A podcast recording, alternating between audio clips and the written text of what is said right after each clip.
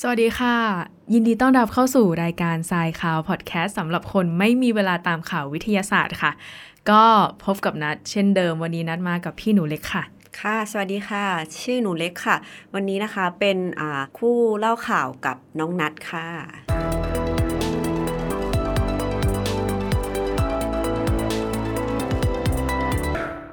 ค่ะสวัสดีค่ะพี่หนูเล็ก อันนี้ก็เป็น ครั้งที่สองที่พี่หนูพี่หนูเล็กมาพูดข่าวกับนัดใช่ใช่ครั้งนี้เป็นครั้งที่สองแล้วค่ะอืมไม่ไม่รอช้าเดี๋ยวขอเข้าข่าวเลยละกันพี่หนูเล็กเคยเห็นพนักงานทวงหนี้ไหมคะเคยพี่เคยเห็นแถวบ้านจะมีแบบขับรถบิ๊กไบค์ใส่แบบใส่แจ็คเก็ตสีดำอย่างนี้ เป็นภาพจำใช่ไหมคะ ที่ใช่เราจะเห็นกัน แต่อันนี้ภาพจำเราต้องเปลี่ยนไปแล้วนะคะ พี่ทำไมกับอะน้องข่าวนี้เลยประเทศจีนเขาสร้างพนักงานทวงหนี้ที่ไม่ใช่คนขึ้นมา อะแล้วเขาเป็นอะไรคะเขาเป็น AI ค่ะ หรือว่าเป็นมนุษย์ปัญญาประดิษฐ์ค่ะอืมข่าวเนี้ยเป็นเป็นพนักงานทวงหนี้ของบริษัท Vanke Group ที่เขาเป็นบริษัทอสังหาริมทรัพย์ขนาดใหญ่ของจีน เขาสร้างพนักงาน AI ขึ้นมาชื่อว่า ซุยเสี่ยวผันเป็นผู้หญิงค่ะ ถูกสร้างขึ้นมาทวงหนี้แทนคนค่ะ แปลกไหมคะ ก็คือค่อนข้างสะเทือนวงการ AI เหมือนกันนะ คือแบบอืมก็คือมันจะไม่ใช้คนแล้ว ใช่ ก็เดี๋ยวจะเล่าให้ฟังก่อน ซุยเสี่ยวผันเนี่ยเขาเป็นพนักงานทวงหนี้ใช่ไหมคะ แล้วเขาก็ประสบผลสำเร็จด้วย โดยการเรียกเก็บเงินที่ค้างชำระได้มากกว่า พนักงานที่เป็นคนจริง ๆ ด้วยอืมอืมแล้วในเขาเก่งเลยเหรอเก่งเขาเก่งมากแล้วในปี 2564เนี่ยเขาได้รับรางวัลเป็นพนักงานดีเด่นด้วยค่ะ เพราะว่าเขาเนี่ยสามารถเรียนรู้วิธีของมนุษย์ได้เร็ว แล้วก็ใช้ข้อมูลที่มีอยู่มาแก้ปัญหา ที่นักทวงหนี้ที่เป็นคนต้องเจออะได้มีประสิทธิภาพมากกว่าคนอืมอ่า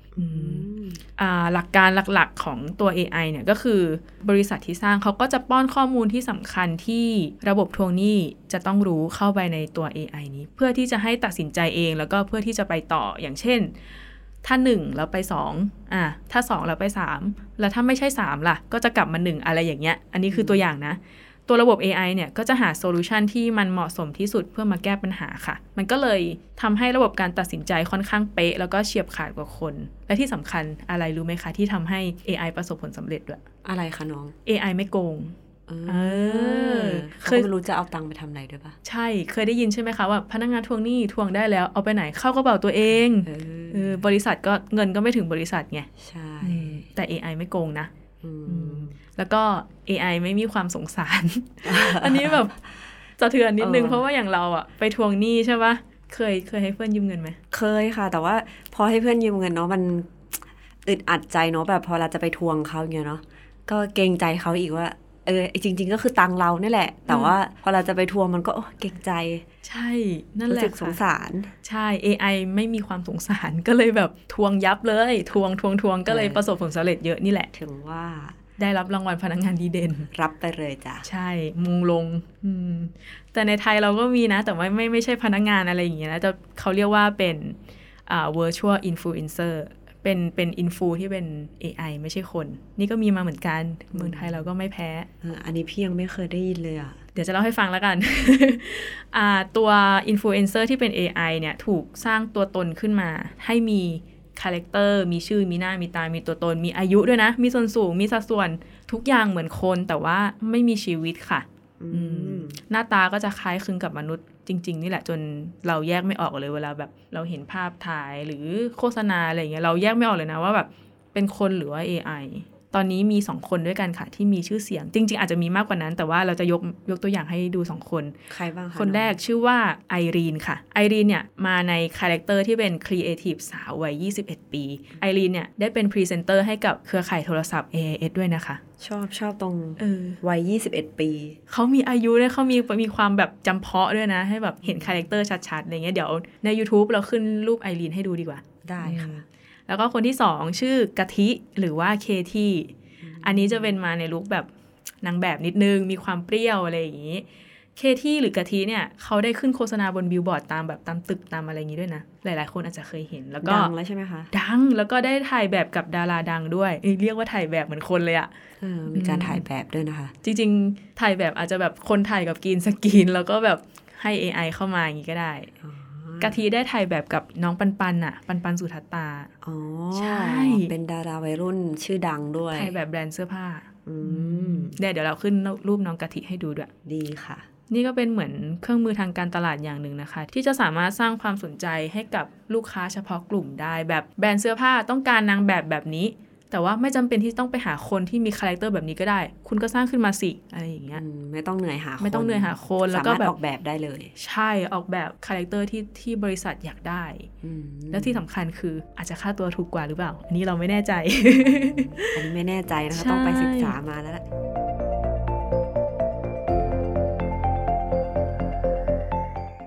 ค่ะสำหรับวันนี้นะคะ นอกจากจะมีข่าวเทคโนโลยีเกี่ยวกับ มนุษย์ AI ไปแล้วนะคะ ยังมีเทคโนโลยีเกี่ยวกับทางการแพทย์มานำเสนอค่ะซึ่งข่าวนี้นะคะ เป็นข่าวนักวิจัยสวิตเซอร์แลนด์นะคะ คิดค้นอุปกรณ์ electrical spinal นะ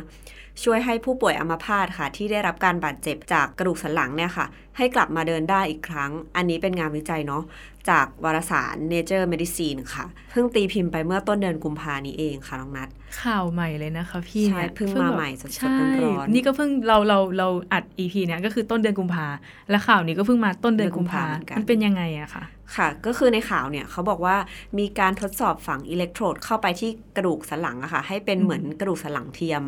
ให้กับผู้ป่วยอัมพาตสามคนที่แบบแพทย์เขาก็ประเมินว่า พวกเขาเนี่ยไม่สามารถผ่าตัดด้วยกับวิธีเดิมๆได้เนาะก็เลยให้มาลองทดลองวิธีนี้ดูค่ะ อ๋อ ก็เป็นเหมือนเหมือนงานวิจัยเป็นการทดลองที่ใช้กลุ่มตัวอย่าง3คนก่อนใช่ใช่ไหมคะใช่แล้วแล้วผลปรากฏเป็นยังไงบ้างคะ ค่ะผลเนี่ยก็ พบว่านะคะผู้ป่วยทั้ง 3 คนเนี่ยตอบสนองได้อย่างดีเนาะแต่ว่าต้องใช้เวลาในการฝึกเดิน ฝึกทำกิจกรรมอันนี้เนาะเพราะว่าเพิ่งทดสอบไปเนาะก็เลยต้องฝึกนิดนึงนะคะ ในการเดินอืมในการทำกิจกรรมต่างอ๋อๆมันเริ่มใหม่ ทีเนี้ยค่ะ ส่วนการทำงานคร่าว ๆ ก็คือผู้ป่วยอัมพาตเนี่ยที่เส้นประสาท ในกระดูกสันหลังเสียหายอะค่ะ สัญญาณประสาท ซึ่งเป็นสัญญาณไฟฟ้าเนี่ยมันจะส่งไปไม่ถึงส่วนล่างเนาะซึ่งจะทำให้ส่วนนั้นนะคะอ่อนแรงแล้วก็ขยับไม่ได้หรืออะไรอย่างนี้เนาะางานวิจัยเนี่ยค่ะก็เลยฝังอิเล็กโทรดที่เป็นตัวนำไฟฟ้าลงไปที่จุดที่เสียหาย เพื่อที่จะให้มันช่วยเพิ่มความแรงของสัญญาณประสาทอะค่ะทำให้ผู้ป่วยเนี่ยกลับมาเดินได้อีกครั้งหนึ่ง ซึ่งผู้ป่วยก็สามารถเดินได้ แต่ว่าในข่าวเนี่ยเขาก็ไม่ได้ระบุเนาะว่าแบบมันร้อยเปอร์เซ็นต์ไหมอะไรเงี้ยค่ะ ก็คือยังต้องใช้เครื่องมือพยุงช่วยไปก่อน เพราะว่าคือถ้าจะกลับมาเดินร้อยเปอร์เซ็นต์เหมือนเดิมเลยมันอาจจะยากมันจะเนาะเร็วเกินไปใช่แล้วต้องมีการวิจัยไปเรื่อยๆใช่ก่อนก็พัฒนาไปเรื่อยๆค่ะ เพื่อที่ว่าให้มีคุณภาพแล้วก็มีประสิทธิภาพมากยิ่งขึ้นค่ะ ก็เป็นเหมือนเราไปเชื่อมในส่วนที่มันขาดตอนใช่ไหมคะ ให้แบบสัญญาณอย่างที่เล่ามาเมื่อกี้สัญญาณประสาท ส่งไปจนถึงส่วนล่างโดยการผ่านอิเล็กโทรดที่ใช้เชื่อมเมื่อกี้นี้ใช่อาจจะมีกระบวนการอะไรอีกมากมาย ซึ่งมันมีอยู่แล้วแหละ นี่ก็เป็นเหมือนไซไฟเหมือนกันเนาะว่าแบบกระตุ้นให้ร่างกายขยับได้ด้วยไฟฟ้าก็คล้าย ๆอยู่ ใช่ค่ะ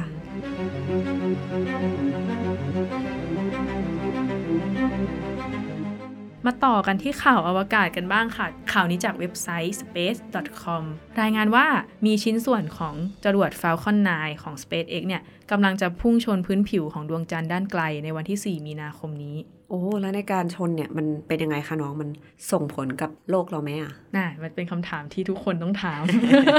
ใช่ เดี๋ยวจะบอกให้ฟังว่า จากรายงานข่าวเนี่ย เขารายงานว่า ไอ้มวลจากจรวด Falcon 9เนี่ยที่จะไปชนดวงจันทร์ด้านไกลอะมันมันถือว่าน้อยมาก ถ้าเทียบกับมวลดวงจันทร์ที่มีอยู่ มันก็เหมือนแบบจุ๊บลงไปอะเออไม่ได้มีผลอะไรมาก แล้วก็ไม่เป็นอันตรายต่อโลกด้วย ไอ้การชนเนี้ยเป็นการชนด้านไกลค่ะ เดี๋ยวจะอธิบายต่อนิดนึงว่า ด้านไกลเนี่ยเป็นอีกด้านหนึ่งของดวงจันทร์ที่เราไม่เห็นเพราะปกติอะเราจะเห็นดวงจันทร์ด้านเดียว อันนี้เคยสังเกตไหมคะเคยอย่างแบบเคยเราเห็นอะไรนะกระต่ายใช่ไหมเนกระต่ายค่ะเออแต่ว่าไม่เคยเห็นเต่าเหมือนกันนะ อาจจะมีหรือไม่ อาจจะมีหลุมที่เหมือนเต่าก็ได้เออเราไม่รู้ แล้วแต่จินตนาการ ทุกวันนี้เราเห็นดวงจันทร์ด้านเดียวใช่ไหมคะ เราจะเรียกว่าด้านใกล้อ่ามีด้านใกล้ก็ต้องมีด้านไกล ก็คือด้านใกล้ก็คือด้านกระต่าย เสริมนิดนึงไอเหตุผลที่เราเห็นดวงจันทร์ด้านเดียวเนี่ยเพราะว่าเวลาที่ดวงจันทร์มันโคจรรอบโลกอะ่ะ มันจะเท่ากับเวลาที่ดวงจันทร์หมุนรอบตัวเอง มันจะหมุนไปพร้อม ๆ กัน แล้วก็บวกกับแรงที่โลกเนี่ยดึงดูดดวงจันทร์เอาไว้ให้มันสมดุลที่เขาเรียกว่าแรง tidal lock เนี่ย มันก็เลยทำให้เราเนี่ยเห็นด้านเดียว ยังไงเราก็จะยังเห็นกระต่ายอยู่ค่ะ นั่นแหละ การชนก็ไม่ได้มีผลอันตรายร้ายแรงต่อโลกเราด้วย อะ เดี๋ยวเราขอกลับไปเรื่องข่าวจรวด Falcon 9นิดนึง ไอ้จรวด Falcon 9ของ SpaceX เนี่ย มันขึ้นสู่อวกาศก่อนหน้านี้หลายปี เพื่อภารกิจสำรวจอากาศแบบสำรวจสภาพภูมิอากาศอะไรเงี้ยเนาะ ซึ่งถูกส่งไปที่จุดลากลางที่ 1 จุดลากลางที่1เนี่ยจะเป็นจุดที่อยู่ระหว่างโลกกับดวงอาทิตย์ มันก็จะเป็นจุดที่เห็นโลกตอนกลางวันตลอดเวลา จุดนี้จะอยู่ตรงข้ามกับลากลางที่ 2 คุณคุณใช่ไหมคะ ลากลางที่2เนี่ยมันจะมืดตลอดเวลา มันเป็นจุดที่เราเคยนำเสนอไปใน EP ก่อนๆแล้ว เรื่องกล้องโทรทัศน์อวกาศเจมเว็บนั่นเองค่ะ ก็เป็นจุดที่กล้องเจมเว็บเนี่ยไปอยู่ อืมนี่เป็นข้อมูลเสริม ค่ะในเคสแบบนี้เนี่ยถ้าเกิดไม่ลงดวงจันทร์นะคะ ปกติจะมีการกำจัดชิ้นส่วนอวกาศที่แบบมันหมดประโยชน์ยังไงแล้วบ้างอะน้องนันเป็นคำถามที่หลาย ๆ คนอาจจะถามเหมือนกัน ในส่วนของการกำจัดขยะอวกาศนะคะ ก็จะมีทั้งการส่งยานอวกาศไปเป็นยานเก็บขยะ เหมือนรถเทศบาลเราอะอืมแล้วก็มีทั้งการปล่อยให้โคจรวนไปหมดประโยชน์แต่ว่า ไม่รู้จะเอาลงยังไง ก็โคจรวนไป แล้วก็มีการบังคับให้ตกลงพื้นโลกด้วยค่ะ แต่ว่าตกลงในพื้นที่ห่างไกลนะคะ อย่างพวกกลางมหาสมุทรอืมอะไรอย่างนี้ให้มันจมลงไปเลย แล้วก็จะมีข่าวตอนเนี้ยกำลังจะมีข่าวนาซาเนี่ยกำลังจะเอาสถานีอวกาศที่ไม่ได้ใช้แล้วลงในปี 2031 ที่กลางมหาสมุทรแปซิฟิก เขาจะเรียกจุดนี้ว่า Point Nemo หรือว่าเป็นสุสานยานอวกาศนั่นแหละ จุดนี้จะอยู่แถวแถวๆทะเลนิวซีแลนด์แล้วก็ชิลี มันเป็นจุดที่ลึกแล้วก็ไกล เขาก็เลยบังคับจะให้ลงตรงนั้น เพราะว่ามันจะได้ไม่เป็นอันตรายต่อมวลมนุษยชาติอืมเดี๋ยวเราจะมาเล่าข่าวนี้อีกทีใน EP ต่อ ๆ ไปนะคะ ดีค่ะดีอืมอันนี้น่าสนใจอืมเดี๋ยวกลับมาที่ข่าวนี้ต่อค่ะ เราออกนอกเรื่องไปเยอะมาก จุดที่ Falcon 9อยู่เนี่ย ถือว่าเป็นจุดที่ห่างไกลนะคะ ก็คืออยู่เลยวงโคจรดวงจันทร์ไปอีกไอ้ลากลางหนึ่งเนี่ย ก็เลยยากที่จะทำให้มันเผาไหม้แล้วก็ตกลงพื้นที่ห่างไกลบนโลก เขาก็เลยปล่อยให้โคจรวนไป แต่พอมันเจอแรงโน้มถ่วงจากดวงจันทร์ดวงอาทิตย์ แล้วก็โลกที่เรารู้อยู่แล้วว่า ดาวทุกดวงมีแรงโน้มถ่วงปุ๊บพอมันเจอแรงโน้มถ่วงเข้าไปเนี่ยมันไม่เสถียรวงโคจรมันไม่เสถียรแล้วพอมันไม่เสถียรน่ะก็เลยมีการคาดการณ์ว่าจะไปตกบนดวงจันทร์วันที่ 4 มีนาคมนี้ อืมอืม จริง ๆ แล้วจักรวาลของเราเนี่ยมันมีชิ้นส่วนขยะอวกาศจากฝีมือ พวกเราฝีมือมนุษย์นี่แหละมากมายเลย แต่ว่าไม่ได้มีการติดตามว่ามันจะยังไงต่อ เคยมีเคสชนดวงจันทร์มาแล้วนะคะ ด้านไกลเหมือนกัน แต่ว่าอย่างที่บอกไม่มีการติดตามอย่างใกล้ชิดเหมือนข่าวนี้นั่นเองอืมนี่ถ้าเกิดปล่อยไปแบบ ให้โคจรไปเรื่อยๆอย่างเงี้ยค่ะ มันก็มีโอกาสที่จะตกสู่ชั้นบรรยากาศโลกได้เหมือนกันใช่ไหม มันก็มีโอกาสอยู่นะคะ มันมีข่าวอยู่ค่ะว่าเคยมีชิ้นส่วนขยะอวกาศที่มันเป็นพวกชิ้นส่วนยานชิ้นส่วนจรวดอะไรเงี้ยที่ส่งส่งๆกันไปเนี่ยหลุดเข้ามาในชั้นบรรยากาศโลกเหมือนกันแต่ว่าโลกเรามีชั้นบรรยากาศไงคะพอไอ้เคสพวกขยะพวกเนี้ยเฉียดเข้ามามันก็จะเสียดสีกับชั้นบรรยากาศ มันจะเผาไหม้ใช่ไหมันก็จะเผาไหม้ก่อนที่จะตกมาเป็นอันตรายค่ะ บางทีอาจจะเผาไหม้หมดไปแล้ว หรือเผาไหม้แล้วก็เป็นชิ้นเล็กๆ เป็นอุกกาบาตอะไรอย่างนี้แทน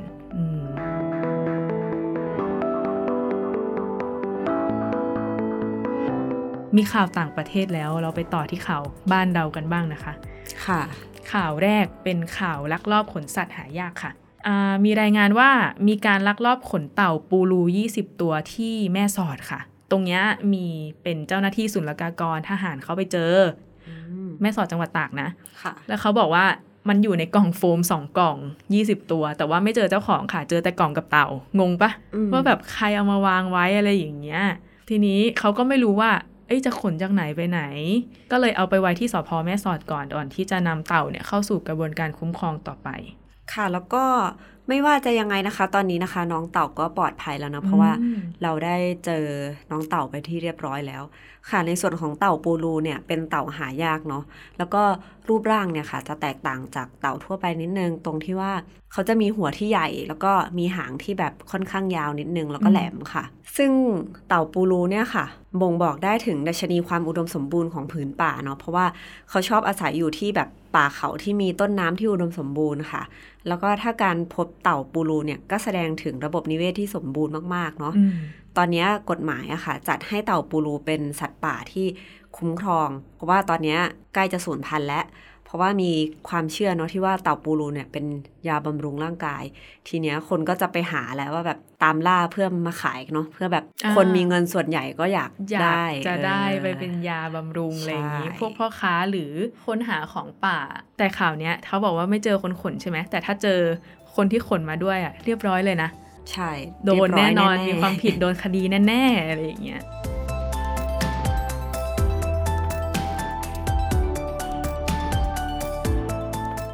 จากข่าวการอนุรักษ์เต่านะคะ เรามาขอ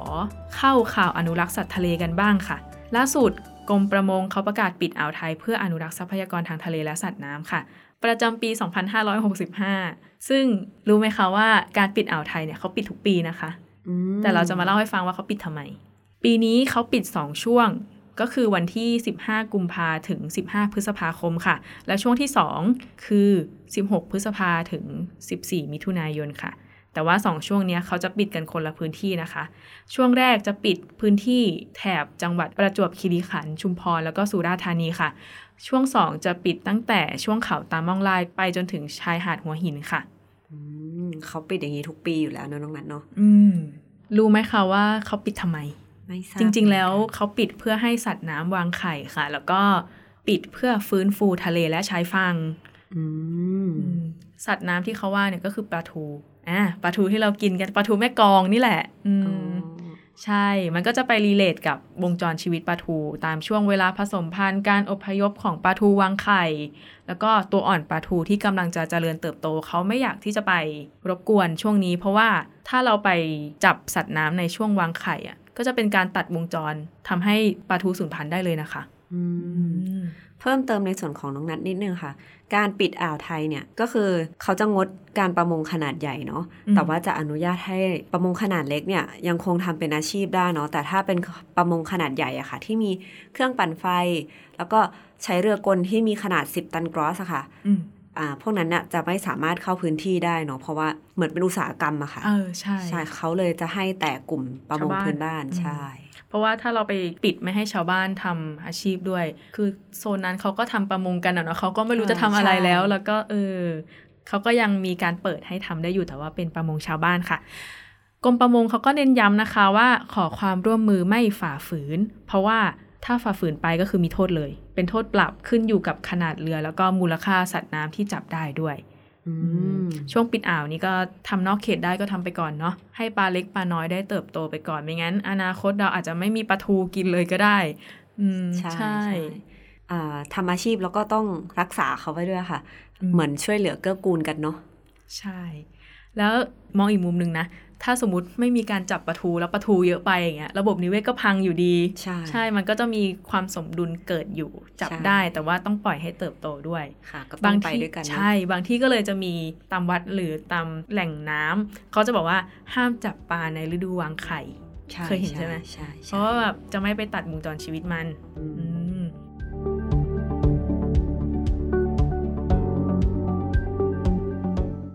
ข่าวต่อไปค่ะ ข่าวนี้เลยกับชายหาดฝั่งอ่าวไทยที่มีข่าวหินภูเขาไฟจำนวนมากขึ้นฝั่งขึ้นฝั่งแบบเป็นแถบยาวหลายๆ เมตรเลยค่ะมอันนี้อาจจะเคยได้ยินมาบ้าง ใช่ใช่คือแต่ได้เคยได้ยินแต่ว่าไม่ไม่รู้ว่าแบบครั้งนี้มันเออขนาดไหน เยอะค่ะ เดี๋ยวเราขึ้นภาพให้ด้วย อะขึ้นภาพอะอีกแล้วใน YouTube ถ้าใครอยากเห็นภาพติดตามใน YouTube นะคะ เดี๋ยวจะมาเล่าให้ฟังหินเนี้ยเขาตรวจสอบแล้วว่าเป็นหินพัมมิชค่ะอืม หินพัมมิชมันจะมีรูพุนแล้วก็อ่าลอยน้ำได้ เพราะว่ามันน้ำหนักเบาใช่ไหมใช่มันก็ลอย ซึ่งการเจอหินเนี้ยมันก็สร้างความแบบชาวบ้านก็งงว่ามันมาจากไหนแล้วมันจะกระทบต่อชีวิตสัตว์น้ำหรือการประมงอะไรแถวนั้นหรือเปล่ากังวลกังวลกังแหละวลเนาะจริง ๆ คือไม่กระทบค่ะ เพราะว่าหินเนี้ยมันเป็นการเจอได้ปกติอยู่แล้ว แต่ครั้งนี้มันเจอเยอะขึ้น เยอะมากขึ้นเรื่อยๆ ซึ่งมีนักวิจัยเขาก็ออกมาบอกว่ามันอาจจะลอยมาจากภูเขาไฟที่อยู่ใกล้ๆ กับอ่าวไทยภูเขาไฟขอใต้น้ำใช่ไหมใช่ภูเขาไฟใต้น้ำซึ่งอธิบายก่อนว่าในอ่าวไทยอะจากการสำรวจเนาะเราไม่ได้เจอภูเขาไฟที่มีพลังขนาดนั้นที่มันจะปะทุได้อะ ไอการลอยของหิน pumice ที่เป็นหินที่ปะทุมาจากภูเขาไฟ มันอาจจะลอยมาจากประเทศเพื่อนบ้านในละแวกนั้น ก็อย่างเช่นแบบฟิลิปปินส์อินโดอะไรอย่างนี้ แล้วรู้ไหมคะว่าทำไมมันถึงลอยน้ำได้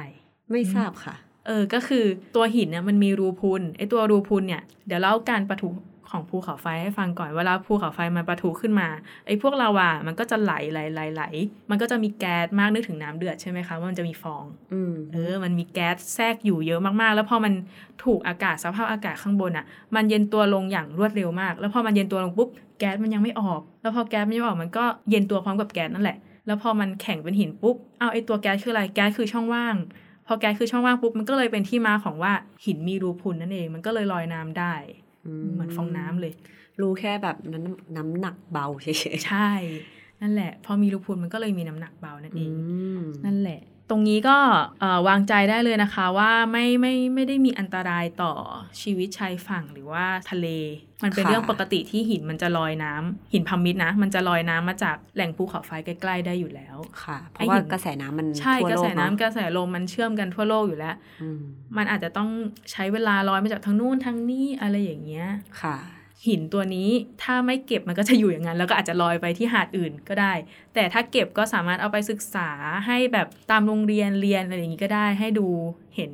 ภาพตัวอย่างภาพตัวอเนะย่างใช่หรือเอาไปเป็นวัสดุปลูกปลูกต้นไม้ปลูกอะไรก็ได้เหมือนกัน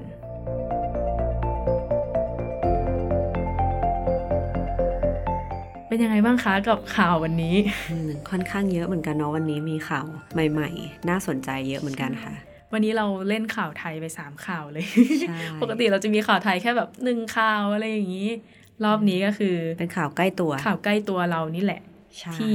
อยากจะอธิบายให้ฟังกัน ก็วันนี้นัดกับพี่หนูเล็กก็ต้องขอลาไปก่อน เดี๋ยวเราเจอกันใหม่ใน EP หน้าว่านัดจะมาคุยกับใครก็รอลุ้นกัน นั่นแหละค่ะสำหรับวันนี้สวัสดีค่ะ สวัสดีค่ะ